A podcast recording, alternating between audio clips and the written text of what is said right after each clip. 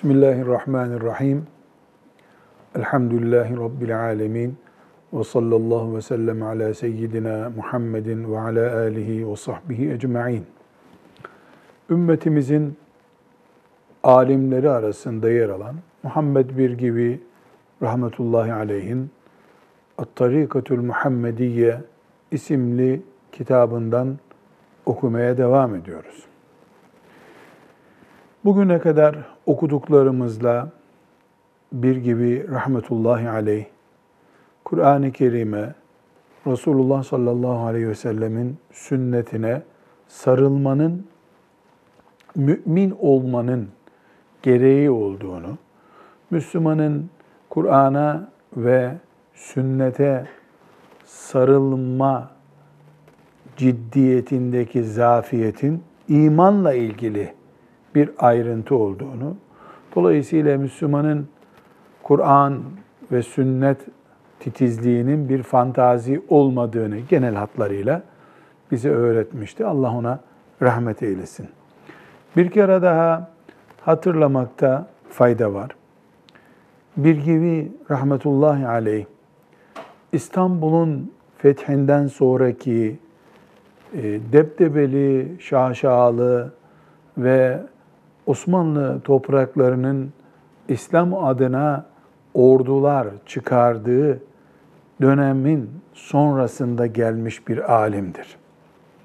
Ne yazık ki o dönemin Müslümanları için geçerli olan, daha önceki dönemlerde de Abbasi dönemi için geçerli olan bir hastalık o zaman Müslümanlara bulaşmış ve kitlesel boyut kazanmıştı. O da İslam akidesini, İslam muamelatını, İslam ahlakını çağın hastalıklarıyla karmaşık olarak yaşama hastalığı diyebileceğimiz bir hastalıktır.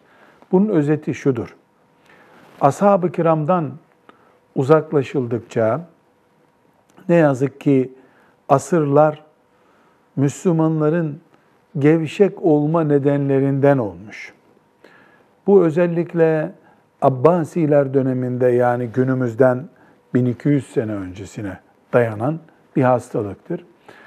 Ashab-ı kiram nesliyle aramızdaki mesafe uzadıkça bu hastalığın büyüklüğü, etki oranı da artmıştır. İstanbul'un fethiyle beraber İstanbul'un başkenti başkent olması, İslam diyarının ümmeti Muhammed'in başkenti haline gelmesi İslam adına çok büyük bir kazanç.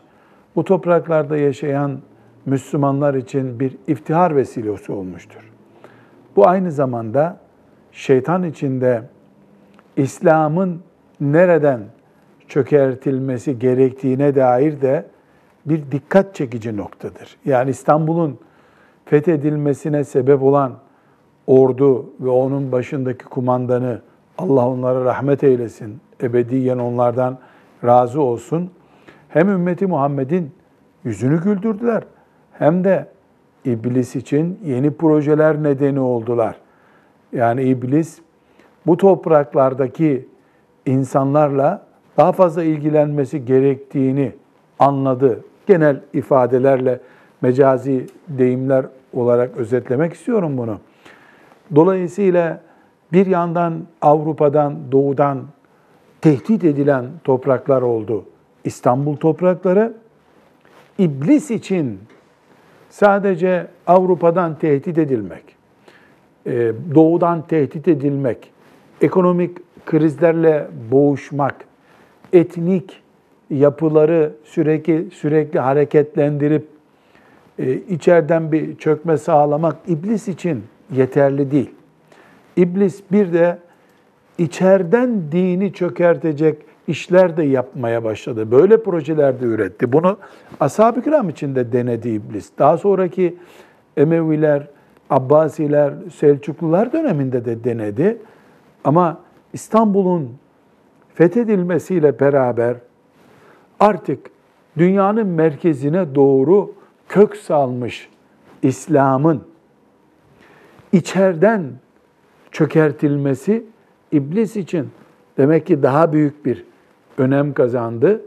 Bu sebeple e, İstanbul merkezli Müslümanlık yaşayan o zamanın Müslümanları ve bizim topraklarımızdaki ecdadımız durumunda olan insanlar batıdan gelen, doğudan gelen tehditlerle İslam devletini ayakta tutmaya çalışırken iblis bir yandan da fitneler, fesatlar, kargaşa, Müslümanların içinde ibadetlere karşı laubalilik, ahlaka karşı gevşeklik, muamelatta la kayıtlık, helal haram sınırlarında önemsememe gibi denecek tavırları yaydı. Bunların toplamı e, özellikle e, kitabını okuduğumuz İmam Birgivi rahmetullahi aleyhin de bakışına etki eden ifadesiyle bid'atler yani dini ashab-ı kiramın bilmediği şeylerle yaşama. Ashab-ı kiram ve ondan sonraki neslin ibadet olarak yapmadıkları şeyi ibadet olarak yapma hastalığı. Buna bid'at deniyor.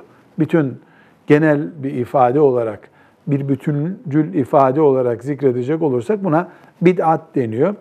Bu bid'atler işte İstanbul'dan sonra, İstanbul'un İslam toprağının merkezi olmasından sonra, özellikle de e, Yavuz Sultan Selim'in rahmetullahi aleyh hilafet merkezi olarak İstanbul'u tescil etmesinden sonra İstanbul'daki bir bid'at, İstanbul'daki bir ahlak zafiyeti, İstanbul'daki muamelatta ortaya çıkan bir gevşeklik İstanbul sorunu olarak kalmadı.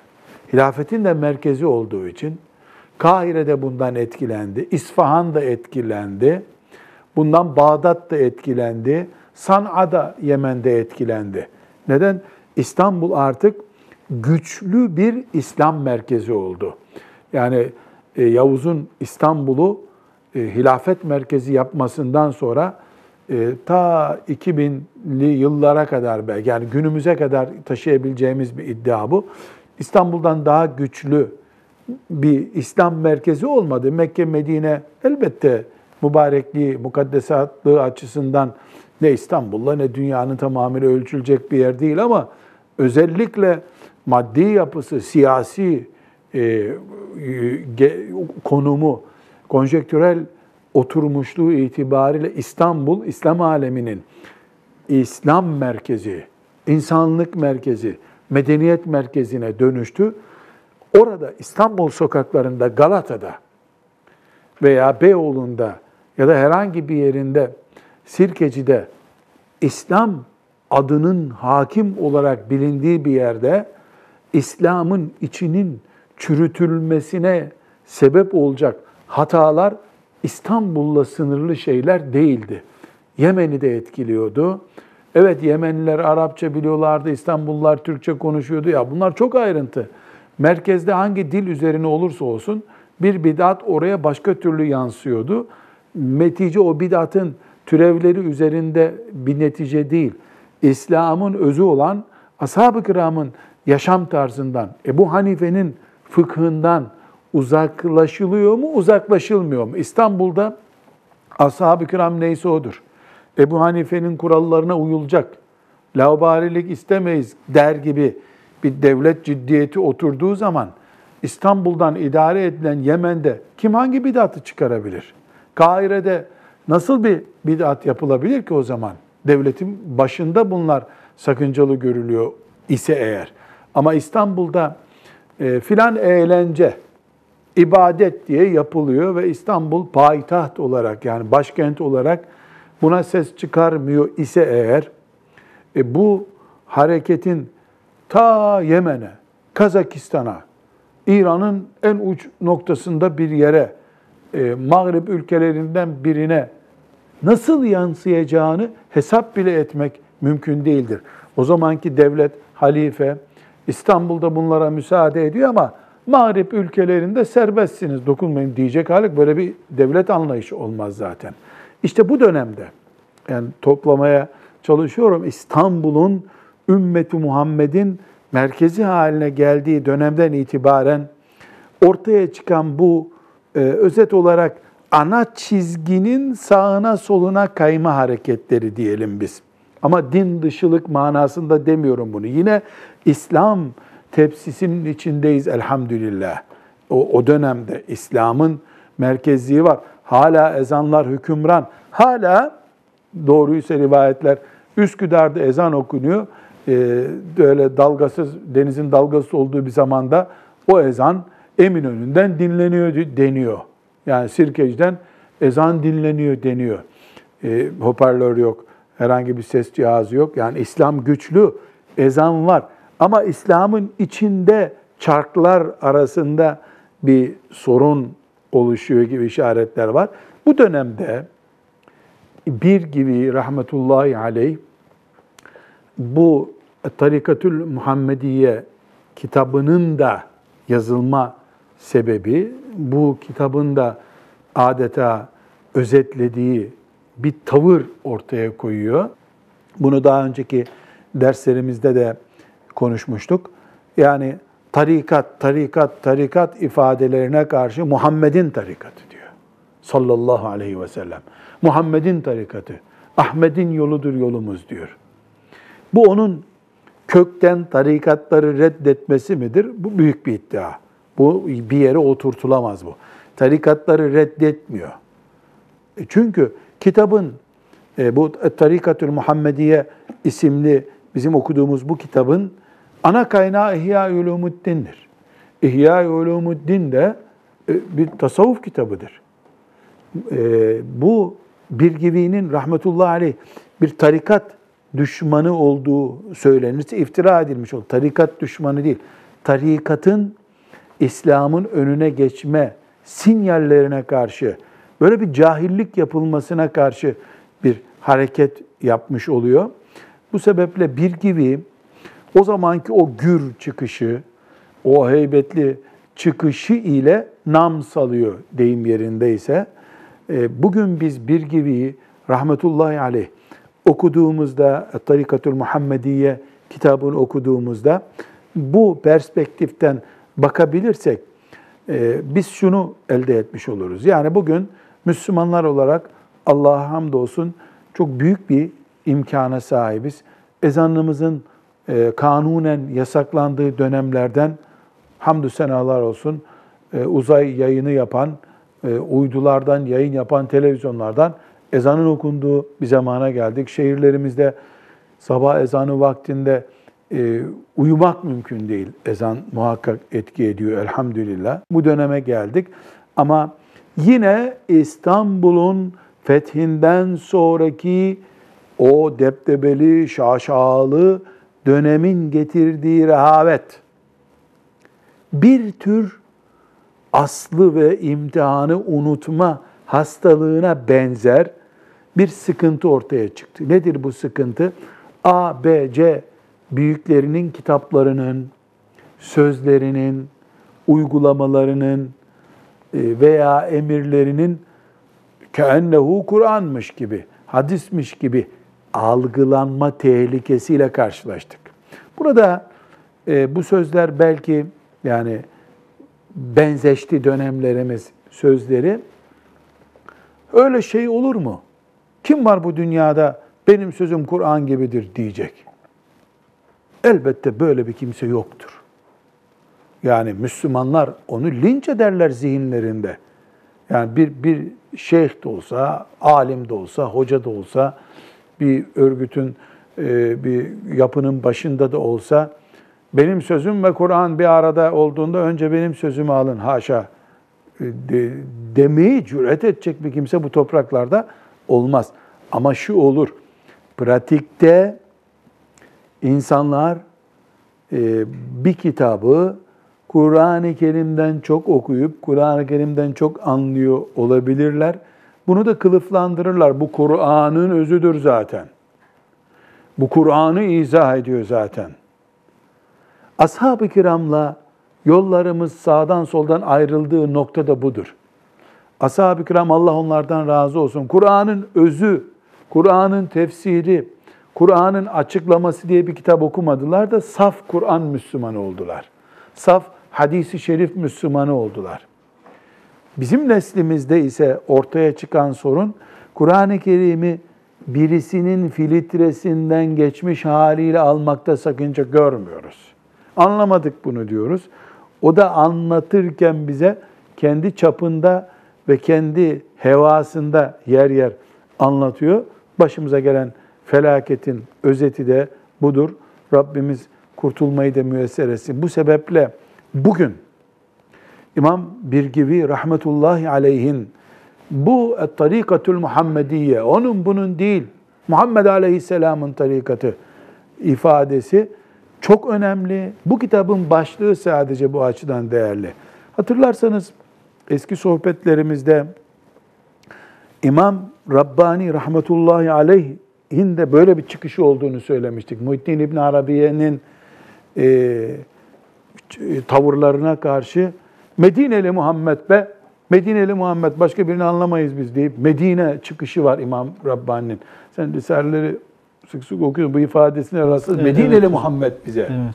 Medineli Muhammed. E, evet, Kur'an-ı Kerim'e ters düşen veya hadislere ters düşen bir şey olduğu vakitte e, ana çizgiye çekiyor, çeken bir İmam Rabbani Hazretlerini görüyoruz.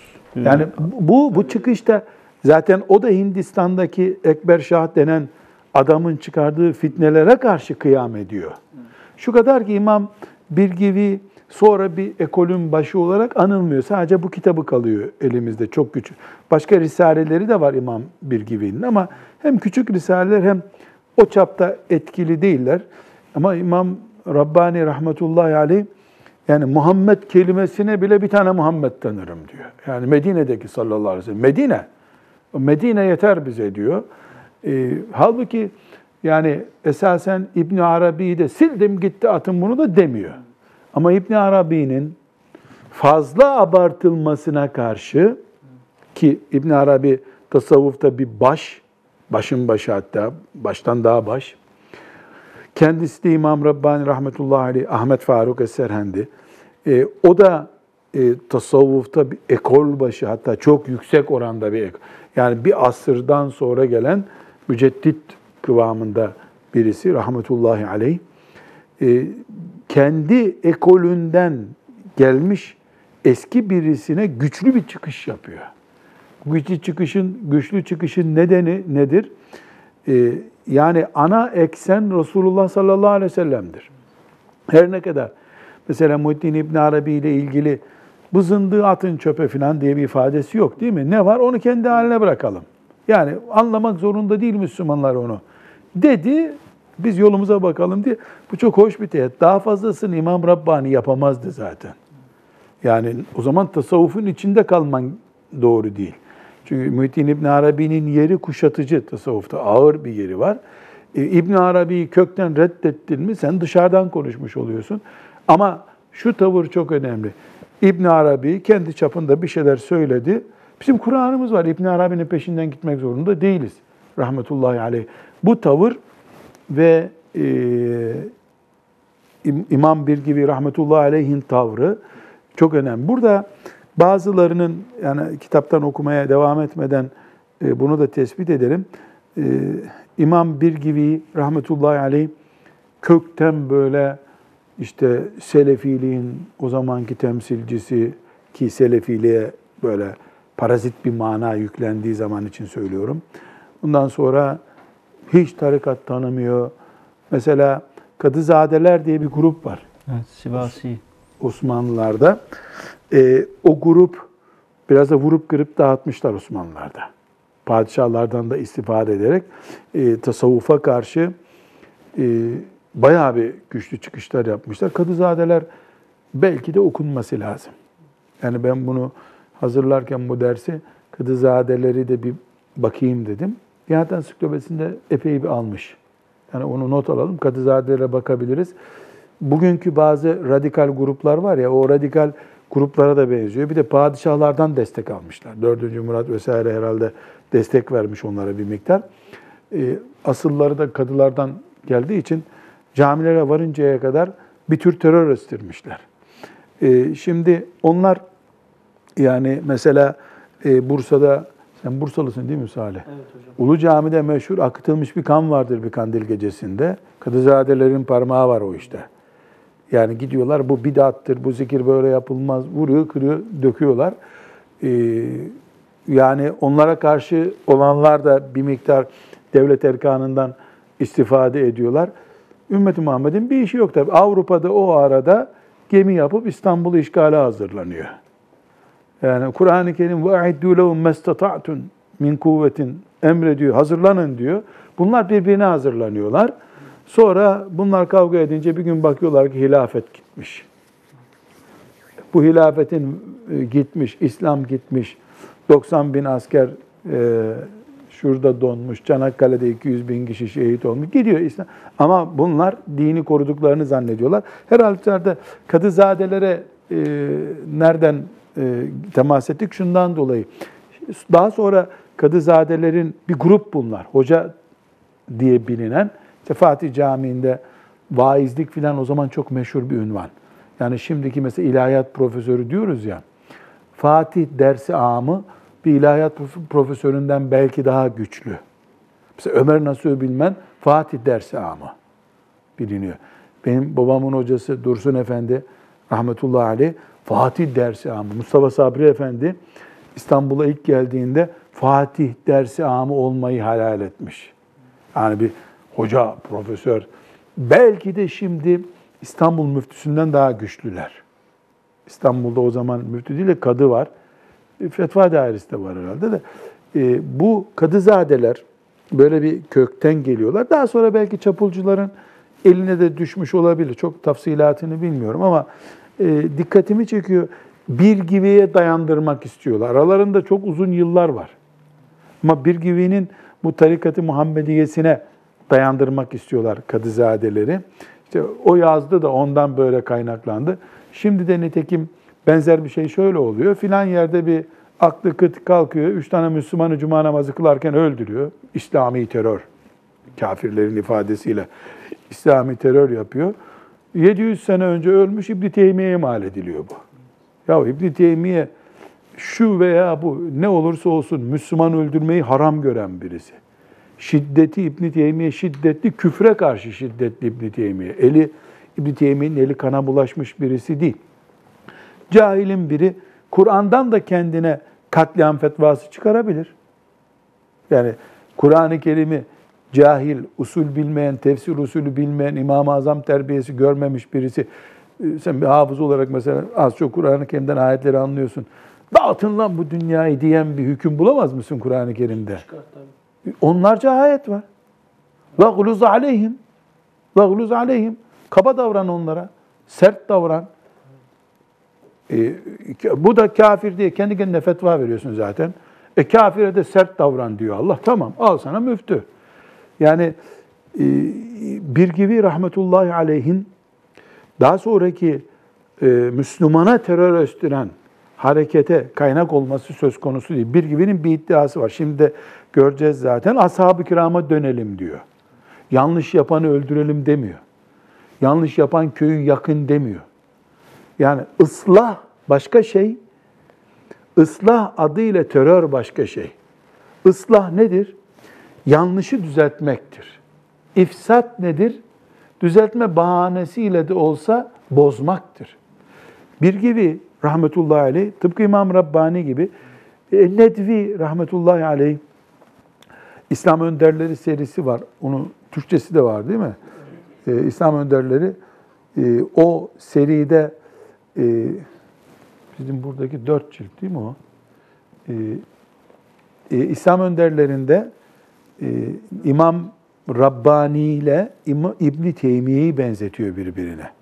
İkisinin de yaptıkları aynıdır diyor. Islah yaptılar diyor.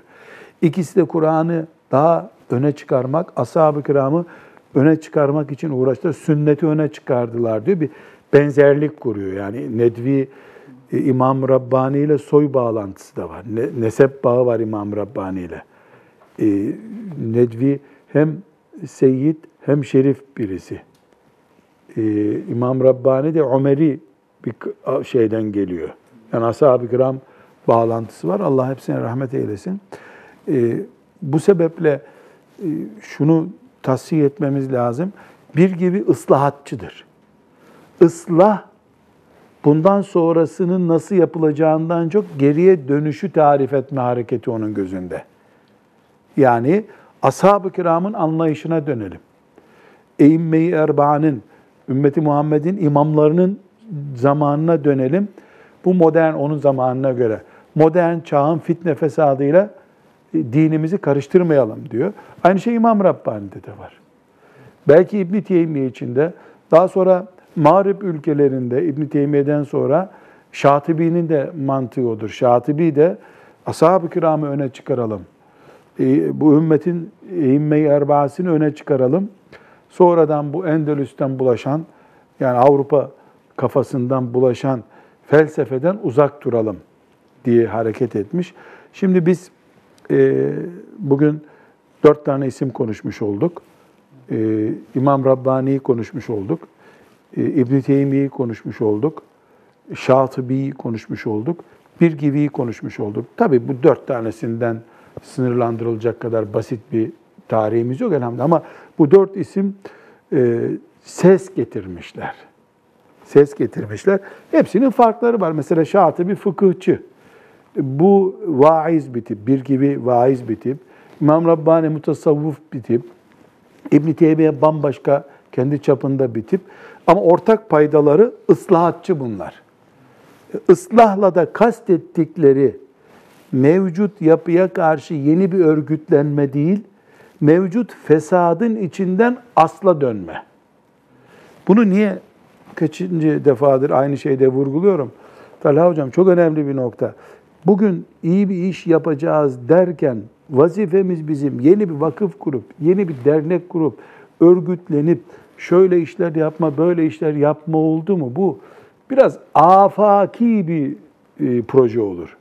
Halbuki topluca ashab-ı kiram çağına, e, ümmetin ilk selefinin çağına yani Kur'an-ı Kerim'e, e, hadis-i şeriflere dönme kampanyası daha ucuz. Maliyeti daha kolay bunun.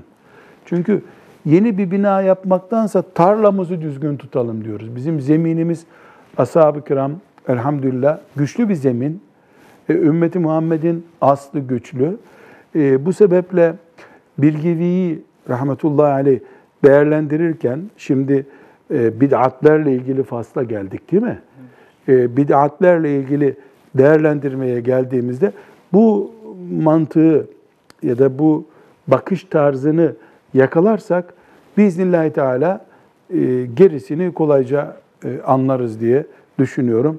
Şimdi bu saydığımız dört isimle alakalı toplumsal dönüşümde aynı mantığı taşımışlar diyebilir miyiz hocam? Ya şimdi tek tek incelediğinde mesela bunların en ince ayarlısı Şatibi. Şatibi'de çok ince ayar var. Yani Şatibi işi fıkıh idrakinden, fıkıh ilminin idrakinden yakalamış. Şimdi irtisamını e, okuyoruz talebelerle. Şatibi'nin el irtisamını e, insanın aklı duruyor. Yani bir, muhteşem Kur'an bağlısı, muhteşem sünnet bağlısı, ümmetin büyüklerinden asla taviz vermiyor. İmam Malik dedi mi imam duruyor ağzı. Yani böyle modernist bir kafa değil. Ama birilerinin mesela bir alim kılıklı birinin çıkıp da e, bir şey söylemesine de müsaade etmiyor. Allah adına konuşmayın diyor. Allah adına konuşmayın diyor. Kanaatinizi belirtin ama Müslümanlara din diye bunu söylemeyin. Özet olarak söylüyorum. Şimdi Şatibi'de böyle bir farklılık var. Fıkıh, fıkıh, kıl, e, bizim Karadeniz'de yaygın bir deyimdir. Bilmiyorum sizin oralarda var mı Hasan Hocam? Kılı kırka yarmak diye bir evet. deyim. Kılı kırka yarıyor. Yani kıl ikiye bile bölünmez. Ama çok mikroskobik bir ölçüyle baktın mı 40 tane e, yatay olarak bölebiliyor e, kılı diye. Şimdi fıkıh böyle alıyor. Bir gibi mesela fıkıhta bu derinlemesine şeylere girmiyor. Halk hareketi olarak toparlıyor. Halk içindeki kamusal nitelikte olan bidatlerle mücadele ediyor. Böylece Kur'an zayıflamasın diyor. Böylece ashab-ı kiramın ağırlığı zayıflamasın diyor. Ama bu Abdülkadir Ceylani düşmanı değil mesela. İbn tasavvufun köküne düşman değil. O çağda gördüğü yanlışları kim temsil ediyorsa onlara mücadele etmiş. E, aynı şekilde İmam Rabbani rahmetullahi aleyh işte örnek verdik İbn Arabi ile kavga etmiyor. Ama Kur'an varken senden alacağım çok şey yok benim diyor. Ben özet olarak söylüyorum tabii. Kendi meslek ıstılahı olarak o ıstılahları farklı kullanıyordur. İbn Teymiye'ye gelince İbn Teymiye esasen benim tespitim o dönemin siyaset adamlarıyla yoğun bir kavga yapmasaydı İbn Teymiye. Siz zalimler özet olarak ben söylüyorum. Ümmeti Muhammed'i sömürüyorsunuz diye siyasetçilerle uğraşmasaydı, Şatibi gibi eserlerini yazıp bıraksaydı, kesin inanıyorum ki İbn Teymiye bugün sataşılmayan birisi olacaktı. Siyasetle uğraşınca hapse girdi, hapiste işkence gördü veya görmedi neyse o dönemin siyasetini mecburen kabul eden alimler vesaire ona cevaplar verdiler. Yani kütüphanelere çalışsaydı İbn Teymiye satışılmayan ve bugün sempatik birisi olacaktı. Çünkü her girdiği düello diyelim onu biraz daha derin okyanuslara açtı. Ee, üç cümleyle söyleyeceği şeyi 33 cümleyle söyledi mesela. Bu sefer başkalarının tenkit edeceği şeyler de söz konusu oldu. Ama her halükarda insan konuşuyoruz. Dört insanı konuşuyoruz ve bunlar peygamber değil. Üstelik ashab-ı kiram gibi terziye görmüş bir nesil de değil. Ama himmetli insanlar. Himmetli insanlar. Birinin üç tane beş tane hatası tenkit ediliyordur. Öbürünün belki bir kusuru tenkit ediliyordur. Her halükarda biz ortadan bakıyoruz. Bir gibi en halkça bu konuyu ele almış gibi hissediyorum ben. İnşallah da e, istifademiz daha fazla olur Allah'ın lütfu ve keremiyle. Evet, bir gibinin şimdi Kur'an ve sünnete sarılmayı anlatan açıklamalarından sonra şimdi yeni bölümüne geldik. El faslü sani ikinci bölüm fil bid'i bid'atler hakkında el bid'a bid'at kelimesinin çoğulu değil mi? Ee, her zamanki gibi bize hadisler okuyacak, ayetler okuyacak.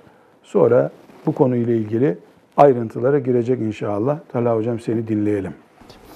El-ahbaru e, bidatlarla ilgili hadisi şerifler.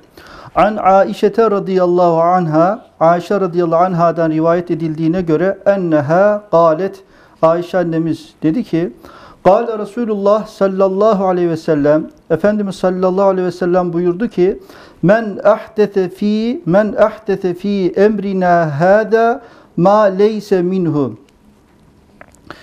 Her kim bizim dinimizde olmayan bir şeyi ortaya atarsa fehve reddün o merduttur, o kabul edilmez. O fi rivayetin Ve fi rivayetin başka bir rivayette de şöyle geçiyor. Men amile amelen leysa aleyhi emruna her kim bizim dinimizde olmayan bir işi yaparsa fehve reddün o kabul edilmez, o merduttur. Şimdi burada bir başka rivayette diyor. O ne demektir onu açıklayalım. Herkes senin gibi hadis usulü dersleri görmedi Talha Hoca. Başka bir rivayette demek yani Resulullah sallallahu aleyhi ve sellem mescitte bir şey söyledi. Onu o sahabi duydu. Resulullah bize buyurdu gidiyor. Mesela Ayşe annemiz duymuş bunu. Başka bir yerde bir kere daha benzer bir şey söylemiş. Onu da oradaki filan sahabi duymuş. O da Resulullah sallallahu aleyhi ve sellem bize dedi ki diyor. Kur'an'ımız gibi ayet bir defa indi, kıyamete kadar o bir defa okunuyor. Bu Kur'an'a mahsus. Resulullah sallallahu aleyhi ve sellem 23 sene her gün konuştu. Belki yüz binlerce söz söyledi. Yani bir insan ne kadar susmuş olsa bile 23 yılda günde bir defa konuşuyordur en azından değil mi? 23 yılda günde bir defa bir söz söylemiş olsa ortalama ne kadar yapar hadis sayısı? Bir söz. Yani 23 çarpı 300 365 çarpı 23. Efendim? 700 bin olmaz. Yani 10 bine yakın yapar. E peki her namaz en az 30-40 açıklama yapıyor. Bunu böyle yapın, şöyle yapın diye. Yani Ortalama Resulullah sallallahu aleyhi ve sellem hadi Mekke'de çok buluşmuyordu ashabıyla. Bir defa binlerce sahabi geldi ben iman ediyorum dedi. Her birine açıklamalar yaptı. Evde hanımlarıyla saatlerce konuştu annelerimizle. Radıyallahu anhum cemiyan ve anhun. E şimdi Efendimiz sallallahu aleyhi ve sellemin on binlerce sözü olması gerekiyor. Ama Allah bu on binlerce belki yüz binlerce sözün tamamını bize ulaştırtmadı.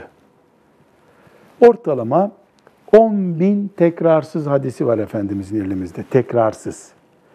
Benzerler. Burada mesela iki tane hadis diyor ama aslında bir tane bunlar. Bunu bir sahabi cümlenin yarısını, mesela mescide gelirken sahabi Efendimiz bir şey söylüyormuş, cümlenin yarısını duymuş. Bu duyduğunu söylüyor emanet olarak. Peygamber aleyhisselamın emaneti diye duyuyor. Öbür sahabi başta oradaymış, o dinliyor.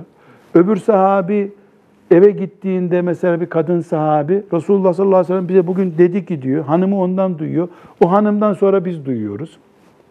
Farklı versiyonlarıyla bu sözler bize geliyor. Bu sebeple mesela e, bazı hadisi şeriflerin nasıl ulaştığına dair bilgisi olmayanlar diyor ki ya Ahmet bin Hanbel bir milyon hadis nereden buluyormuş diyor. Peygamber aleyhisselam işi gücü yok bir milyon hadis mi söyledi diyor. Tabi cahillik parayla satılmıyor. Ya o bir hadis 250 tane oluyor yeri geldiğinde. Şimdi biz burada mesela ben bir söz söylüyorum. Siz 6 kişisiniz. Altınızda bunu gidiyorsunuz. Arkadaşlarınıza söylüyorsunuz. Akşama kadar o 3000 4000 söz olabilir. Ya şimdi illa çağdaş örnek vermek lazım. Ben bir kelime yazıyorum WhatsApp denen şeye. Akşam bana döndüğünde 3000 kişinin görüşü oluyor. Onun bağlantısı, onun bağlantısı. Bu teknoloji yapınca bunu çok değerli bir şey oluyor. Ashab-ı kiram kendi aralarında da gönül WhatsApp'ları vardı. Bir kelime için kalkıp ta Şam'a gitmemiş miydi? Hangi sahabiydi o? Hatırlayalım. Kalkıyor Şam'a gidiyor. Üstelik de oturup orada bir yemek de yemiyor, işimi gördüm diyor. Bir hadis dinliyor, geri geliyor. Onların bir de gönül WhatsApp'larını düşün. Yani burada tabii konumuzla direkt bağlantılı değil ama hadis-i şerif okuyoruz. Bu farklılığı anlayalım diye bunu konuşuyoruz. Ee, bir e, yayma, Resulullah sallallahu aleyhi ve sellem'in sözünü yayma hamlesi var. Bir cümle Ahmet bin Hanbel'e geldiğinde 300-400 kişinin ağzından çıkmış cümle oluyor. Dolayısıyla ben bir milyon kere Resulullah dedi sözü biliyorum diyor. Mesela İmam Bukhari rahmetullahi aleyh 100 bin hadisten, 600 bin hadisten seçtim diyor. İşte 7 bin hadislik kitabını mesela. Bu ne? Bunun işte Ahmet'ten, Mehmet'ten geleni var, Ali'den geleni var, Ali'den gelenini aldım diyor. E, bilirken o 100 bin biliyor, bize 7 bin tanesini veriyor. Niye veriyor? Tabii kendine göre bir kaliteye koyuyor onları. Ahmet bu işten daha iyi anlar diyor. Ali o kadar iyi anlamamış bu işi diyor. Kendine göre bir e, seviye belirlemesi yapıyor. Bugün hocam basit bir Twitter hesabında bile mesela 5 sene önce açılmış bir hesap bakıyorsunuz işte 10 bin tweet Var. Yani 10 bin cümle yazmış asgari orada. Ki bunların çoğu gıybet. Konuşulması haram. şeyleri yazıyor, evet. Fitne, fesat, ifsat. Evet. Bunu bu bile böyle iken bir de ashab-ı kiramı düşün veda hutbesi dinlemişler. Belligu anni velev kelimeten diyor Efendimiz orada. Bir kelime de olsa benden tebliğ edin. Bir ve bunu Resulullah'ın emaneti olarak bir de parmağını kaldırıp tebliğ ettim ya Rabbi bunlar da şahit diyor Efendimiz değil mi orada? Evet. El- Bak, bak, bak ben tebliğ et. Ya Allah'ın adıyla emanet alınmış bir sözü sahabi Medine'de oturup saklar mı? Saklar mı? Onu götürüp Hasan Basri'ye emanet ettiler. Hasan Basri'de 200 kişilik bir talebeye derse mesela 300, 500, 1000 kişilik ders halkaları kurmuş tabi'in. Bunların hepsinden 10 binli rakamlar çıkabilmiş. Allah onlardan razı olsun. Şimdi birinci hadisi şerifimiz Efendimiz sallallahu aleyhi ve sellem bu hadis-i şerif Bukhari'de ve Müslim'dedir. Bir hadis Bukhari'de ve Müslim'de ise ki aynı zamanda Ebu Davud'da da bu hadis-i şerif var. İbn Mace'de de var. Ee, bu yani kim bu dinimize onda olmayan bir şeyi sokarsa o reddedilmiştir. Reddedilmiştir. İnşallah yaptığı iş reddedildi. Yani bu kitabın şöyle kabul edelim. Bu kitabın içinde bu kağıt yok. Ben bunu buna koydum. Koydum. Bunu Efendimiz sallallahu aleyhi ve sellem ne buyuruyor? Bunda olmayan bir şeyi buna koyan reddedilmiştir. Reddetmek bu kağıdı reddetmekse çok güzel. Kurtulduk. O işi yapanı reddettim diyorsa dinden attım onu demek istiyor. Maazallah. Ama elhamdülillah yani bunda olmayan bir şeyi buna koyan reddedil, o reddedilmiştir. Bu, bu, bunu kabul etmiyor. Zaten görüyorsun bunun baskısında yok. Dışarıdan ithal olduğu bu. Dine bidat sokmak bu demek işte. Yani içinde olmayan bir şeyi sırıtıyor. Sırıtıyor. Çünkü din Resulullah'ın dinidir sallallahu aleyhi ve sellem. O da Allah'tan aldı bize yani Allah'ın dini. O bize bir din bıraktı. O bu şekildedir. İçinde karışıklık yok.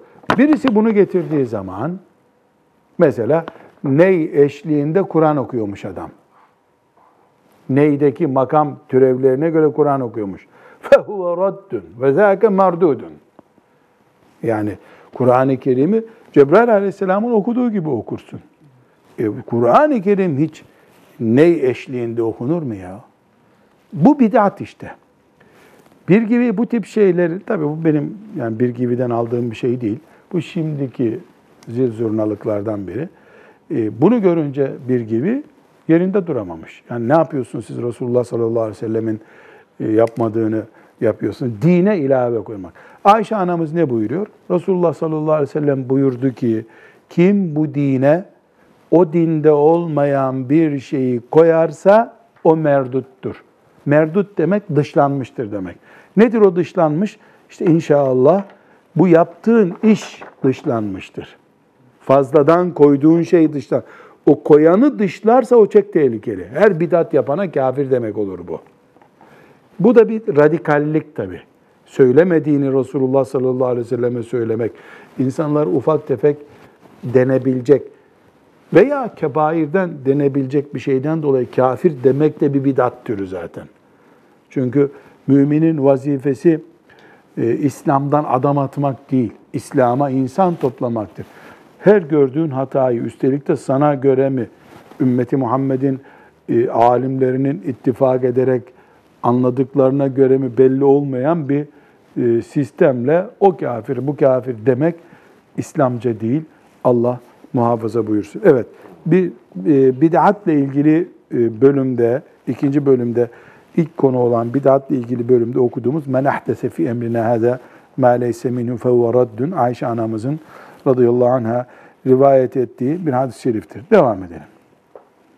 Ani Zühriyi e, rahimehullah, Zühri e, rahimehullah'tan rivayet edildiğine göre bu tabiinden bir zat. Efendimiz sallallahu aleyhi ve sellem görmemiş ama sahabeyi görmüş. Gale o şöyle dedi. Yani sen şimdi hızlı söyledin ve hadisle ilgisi olmayan açıklamalar yapıyorsun.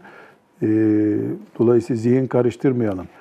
Resulullah sallallahu aleyhi ve sellemi görüp mübarek gözlerine bakan, onun elinde iman edene ne diyoruz? Sahabi. Peki, sahabiyi görüp onun talebesi olana ne diyoruz? Tabi'i. Tabi'ini görüp onun talebesi olan üçüncü nesle ne diyoruz? Tebe'ut tabi'in. Sahabi, demek ki ilk nesil sahabi. Sonraki nesil tabi'i, sonraki nesil tebe'ut tabi. Bu üçüne toptan ne diyoruz? Selefi salihin diyoruz. Ümmetin mübarek nesli demek. Selefi salihin. Yaklaşık olarak üç asrına tekabül ediyor. Yaklaşık olarak. Tam değil tabi. Evet, Zühri kimdir? Tabi'indendir. Neden? Enes İbni Malik'i görmüş çünkü. Radıyallahu anh. Dehaltu ala Enes, Enes İbni Malik e, radıyallahu anh ve huve yebki e, Enes İbni Malik'in yanına gittim. E, o ağlıyordu. Fakultu dedim ki e, Enes İbni Malik'e ma yubkike seni ağlatan nedir? Niye ağlıyorsun? Kale Enes İbni Malik dedi ki La a'rifu şey'en mimma edraktu illa hadihi salate yetişmiş olduğum yetişmiş olduğum şeyde e, namazın dışın namazın dışında ki her şeyin bozulmuş olduğunu biliyorum. Ve hâdî salatu bu namaz ise e, kad ziyyaat o da zayi edildi. Yani tabi sen Arapça biliyorsun, rahat rahat okuyorsun, tercüme ediyorsun. Bu hadis-i şerif bir defa Bukhari'de hadis değil mi? Kitab-ı Mevakit-i Salah 530. hadis. El Hadisül Muhtarete de 1724. hadis-i şerif. Hasbunallahu ve ni'mel vekil. Demek ki bir gibi e, diyelim ki kanını kaynatan, tansiyonunu yükselten şeylerden birisi. E, Zühri rahmetullahi aleyh tabi Enes İbni Malik'in yanına giriyor. Enes İbni Malik'i ağlarken görüyor. Enes İbni Malik'in Peygamber Efendimiz sallallahu aleyhi ve sellem'den e, mesela 80 sene sonra vefat ettiğini düşünelim. Efendimiz sallallahu aleyhi ve sellem'le aralarında 80 sene var. Şimdi yani vefat itibariyle Enes İbni Malik radıyallahu anh çok üzgün ve ağlıyor. Ya ne ağlıyorsun sorusuna ne cevap veriyor? Namazdan başka bir şey kalmadı benim bildiğim şeylerden diyor. Namazında zaten hakkı verilmiyor. Bu bir menkıbe değil. Bu Bukhari'de hadisi şerif. Yani Enes İbni Malik'e göre Resulullah sallallahu aleyhi ve sellem'den 70 sene sonra veya işte ne kadarsa e, İslam kalitesinde düşme olmuş. Ki Enes İbni Malik Emeviler döneminin sahabisidir. Haccac'la görüşmesi var biliyorsun. Haccac, Haccac 95'te herhalde vefat ediyor. Evet 94. Haccac 90 90'dan sonra vefat ediyor. E, Haccac vefat ettiğinde o sağ olduğuna göre yani Efendimiz'den 80 sene sonraki dönemde siyaset olarak, ekonomi olarak, sosyal yapı olarak bir üzülmüşlük içerisinde. Enes İbni Malik, Resulullah sallallahu aleyhi ve sellemin evinde büyümüş çocuk olan sahabi radıyallahu anh. Namazı sadece ayakta kaldı görüyor. Şimdi burada bu hadis-i şerifi Talha hocam okuduk ama ben tabii kendi kendime bir dert ediniyorum.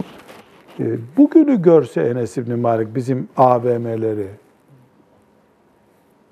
düğünleri, havaalanlarını görse,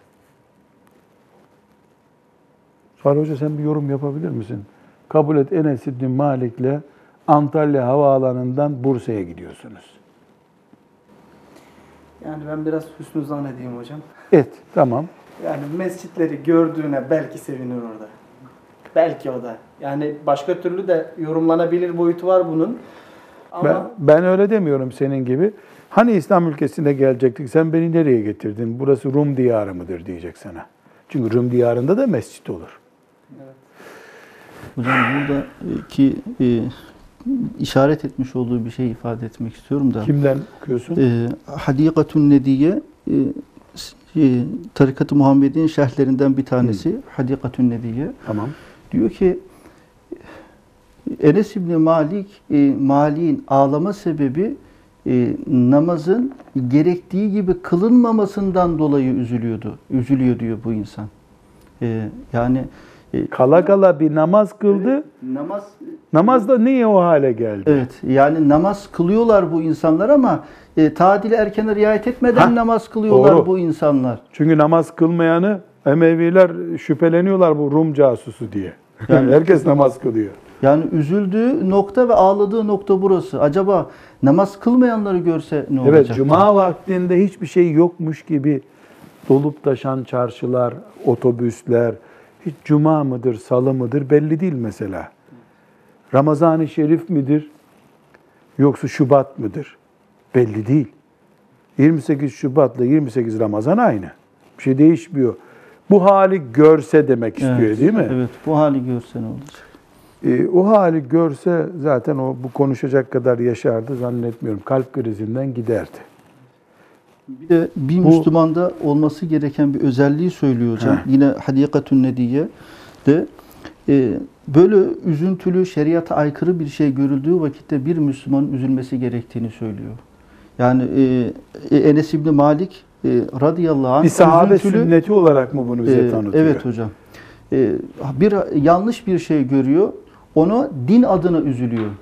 Dün din adına üzülmesi bir e, Müslümanın yapması gereken. Yani üzülecek. Yani şeriat aykırı bir durum gördüğü vakitte onu kabullenmeyecek. Bir üzüntü aleminde dolaşacak yani. Ondan şu çıkıyor mu o zaman? Yani ümmetin e, Allah'ın emirlerine karşı gevşek kalması, yasaklarını laubalileştirmesi ve bunu görüyor bir Müslüman ve aldırmıyor. Bir şey yokmuş gibi diyor. Bencil davran. Bana bir şey olmadı gibi düşünüyor. E bu tabi sahabiye Enes İbni Malik radıyallahu anh gibi veya herhangi bir sahabi üzülmüyor denemez. Yani onlar kalp krizinden de giderlerdi ama biz ashab-ı kiramın girdiği cennete girmek istiyoruz inşallah. Ashab-ı kiramla kıyamet günü eteklerinde olup beraber olmak istiyorsak e onların üzüldüğü gibi biz de üzüleceğiz. Aksi takdirde e, Müslümanlık iddiamızı bir yere oturtamayız. Maazallah. Maazallah. Bir e, madde daha var hocam burada. Diyor ki yani burada e, Enes İbni Malik bu ifadeyi kullanırken e, yanlış yapan birilerini görmüş ki ağlıyor. Ve eleştirisini söylerken de hiç isim belirtmiyor diyor. Yani falanca grup, falanca kimseler diyerekten eleştiri yapmıyor. E, e, yani isim belirtmeden bir eleştiri yapıyor. Çok güzel. Allah razı olsun. Bunun altını çizdin mi? Evet hocam. E, bunun altını çiz. E, bunu e, güzel bir madde olarak tespit edelim. Tabi şimdi sahabinin derdi, mesela Enes İbni Malik, Allah ondan razı olsun, şefaatine bizi nail etsin. Şimdi Enes İbni Malik'in derdi Resulullah sallallahu aleyhi ve sellem ve onun dini, onun sünneti, şeriatı. Enes İbni Malik'in derdi grubu, vakfı değil ki. Yani bizim vakıf, bizim grup, bizim parti diye bir derdi yok Enes bin Malik'in. Dolayısıyla derdi dini, dinini ağladığı için. Buna ister şeytan zarar vermiş, ister Rumlar zarar vermiş, ister Hristiyanlar zarar Düşmanı ile derdi yok. Kaybettiğini ağlıyor. Kaybettiğini ağlıyor. Yani Enes bin Malik buradaki sözden ben alıntı yapıyorum. Bir anne durumunda ölen çocuğunu ağlıyor. Azrail'le bir kavgası yok ki.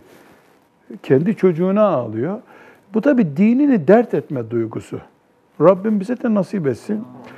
Ee, biraz önce dedik ya yani e, mesela bir grup, bir e, vakıf, bir oluşum, dernek, adına ne denirse densin, fırka. Yani kendi dertlerini, işte polis onları geldi bastı ya da vergi aldılar.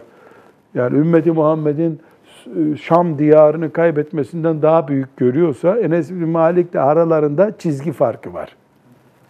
Bu çok güzel tespit. Allah ondan razı olsun. Bu şerhin yazılma tarihi var mı? Müellifin ölüm tarihi kaç? Hocam 1143 diyor hocam. 1143 yani 300 senelik demek ki. Hemen hemen. Rahmetullahi aleyh. Evet Enes İbni Malik Bukhari'nin rivayet ettiği hadiste e, ağladı. Niye ağladı? La a'rifu şey'en mimma edraktu illa hadihi salah. Ya ben Resulullah sallallahu aleyhi ve sellem'den gördüğüm şeylerden bir namaz kaldı. O namazda perişan edildi. Dedi yani var ya sanki görüyorum ben şimdi Enes bin Malik radıyallahu anh. Yani namaz yok dediği birini görmüştür işte dediğin gibi rüküden kalkar kalkmaz secdeye gitti. Eyvah namaz helak oldu düşünüyor. Bir de işte dediğimiz gibi e, geçen gün biz e, Reis Salih Bey'le Trabzon'da bir camide cuma kıldık. Kılmak zorunda kaldık. Yani hoparlörle okuduğu halde hutbeyi İmam Efendi. E, biz biraz geç kalmıştık, arkasındaydık. Ya, muhabbetten dinleyemedik hutbeyi. O ona tweet atıyor, ona bir şeyler söylüyor. Sigara içilmeyen bir kahve görüntüsünde cami. E bir yandan şükrettim, elhamdülillah hiç olmasın bu cumanın kıymetini bilmediği halde oraya gelmiş rahmete ve mağfirete sebep olur. E diğer bir yandan belki yüz defa bir hutbede aklıma geldi. Yani konuşana sus diyenin cuması da lağv oluyor. O hadisi de hatırladım. E hoca efendiye de kızdım. Demek ki bir cuma günü de hutbeni cuma adabına ayır. Mesela temiz gelin cumaya, Hutbe çok tehlikeli. Aman konuşmayın hutbede. Hutbe bir ibadettir. Hasbunallahu ve ni'mel vekil. Yani Enes bin Malik o benim radıyallahu anh cuma kıldım camide cuma kılsa e, herhalde cuma kılmazdı burada cuma olmaz diye. Evet, hocam yine e, Tarikat-ı Muhammediye şerhlerinden Berika'da geçiyor da o da onda da şeyi söylüyor. E, kavli olan e, bid'atı ifade ederken şunu örnek veriyor. E, bir cenazeyi gömmeye giderken kişinin tefekkür halinde olması lazım. Ama e, tefekkür halinde olmayıp da dünyevi işlerden konuşuluyorsa bu bidattır diyor. E tabi tekbir getirmeyi bile bidat kabul ediyorlar. Mekruh görüyorlar. Fukaha cenazede tekbir getirmeyi bile bidat görüyorlar. Yani sizin anlattığınız örnekle e, yani de örtüşüyor bayağı. Hasbunallah ve ni'mel vekil. Ni'mel mevla ve ni'mel nasir. Evet. Bir hadisi şerif daha okuyalım hocam. An Uzayf ibnil Haris radıyallahu anh Uzayf ibnül Haris radıyallahu anh'tan rivayet edildiğine göre ennen nebiyye sallallahu aleyhi ve sellem kal Efendimiz sallallahu aleyhi ve sellem şöyle buyurdu. Ma min ümmetin ibtedaat ba'de nebiyyiha fi diniha bid'aten illa e, edaat mitleha mines sünneti. E, dinde nebi e, dinde nebiden sonra bir topluluk e, bid'at işlediğinde sünnetten e, birisini zayi etmiş olur. Bu hadis-i şerif bir gibi bunu kullanıyor ama zayıf hadis-i şerif. Her halükarda anlam olarak e, İmam Malik'in de böyle bir sözü nakledilir. Ümmetin, ümmetlerden bir ümmet, peygamberinden sonra bir bid'at ortaya atarsa, onun anlamı şudur. O bid'at bir sünneti öldürmüş de onun yerine gelmiştir. Neden? Şu benim masam. Bu masamda kitap konacak yerlerde kitap var zaten. Buraya birisi bir kitap daha getirdiği zaman buradaki kitaplardan birini kaldırmadıkça buraya bir kitap koyamaz. Bir peygamber hangisi ise aleyhisselam vazifesini yapıp gitti demektir. Yani dinde eksiklik bırakmadı. Yoksa e, dinde eksiklik bırakıp gittiyse e, peygamberliğini bitirip e, nasıl gitti o zaman? Demek ki vazifesini yaptı gitti. Müslümanlardan, onun ümmetinden birisi yani bu illa bizim peygamber, hadis bütün peygamberler için geçerli. Gelip de A maddesini ilave ettiği zaman bir sünneti yani peygamberin bir koyduğu tuğlayı kaldırıp onun yerine bunu koyuyor demektir. Bu da peygamber herhangi hangi peygamberse ona karşı direniş demektir. Yalnız burada avamın e, özellikle bilmesi gereken bir nokta var. Burada anlaşılmıyor. Bid'at hayata yenilik getirmek demek değil, dine yenilik getirmek demektir. Müslümanlar ashab-ı kiram bir katlı, bazen de iki katlı evler. Efendimiz mesela iki katlı evde oturdu. Ebu Ayyub el Ensar'ın evi iki katlıydı, oturdu orada. İki katlı evde oturuyorlardı. Yedi katlı ev bid'at değildir. Ama öğle namazının farzını dört kıldığı Efendimiz beş kılmak bid'attır. Efendimiz sallallahu aleyhi ve sellem Şaban ayını baştan sona 30 gün oruç tutmadı. 30 gün tutmak bid'attır. İbadetlere yapılan ilaveleri bid'at diye konuşuyoruz. Yoksa Müslümanların yaşadıkları hayatta yani mesela biz çocukken Hasan hocam sen çocukken duyar mıydın? E peygamber uçağa mı bindi? Siz niye uçağa biniyorsunuz o zaman? Hep eşekle gidin bakalım. Bisiklete ve cin arabası diyorlar. Bisiklet çıktığı Ha, bununla bir hayal. Efendimiz sallallahu aleyhi ve sellem bulsaydı Mekke'nin fethine otobüste gitmez miydi ya? Yani bu tabi hainlikten kaynaklanıyor. Yani kastı düşmanlık onun. Bir, bir, bir makul bir şey söylemek için söyleme. Fitne çıkarmak için söylüyor. Bid'at bu okuduğumuz şeyler hani kim bir bid'at çıkarırsa dinde, dinde, hayatta değil. Günlük hayatta. Mesela çok basit. Yine bizim çocukluğumuzda çok duyardık bunu. Bu alafranga tuvaletler yani e, şimdiki klozet denen şeyler Vay bunlar peygamber bulsa. Ya peygamber sallallahu aleyhi ve sellem evinde bizim Alatürk'e hela var mıydı ki bu bu olacak? Helanın hiçbir çeşidi yoktu. Kanalizasyon diye bir mefhum yoktu zaten. Kanalizasyonu kim fetva verdi sana? Kim? Ya tuvalette idrarla istibra yapmak, istinca yapmak bid'atla ilgili bir şeydir. istinca yapmadan, istibra yapmadan çıkarsan bid'attir bu. Dine yenilik getirdin. Ama tuvaletin çeşidi bid'at değil, hayatla ilgili bir kural o. Devam edeceğiz inşallah. Rabbim bereketiyle amel etmeyi de hepimize müyesser etsin. Velhamdülillahi Rabbil alemin.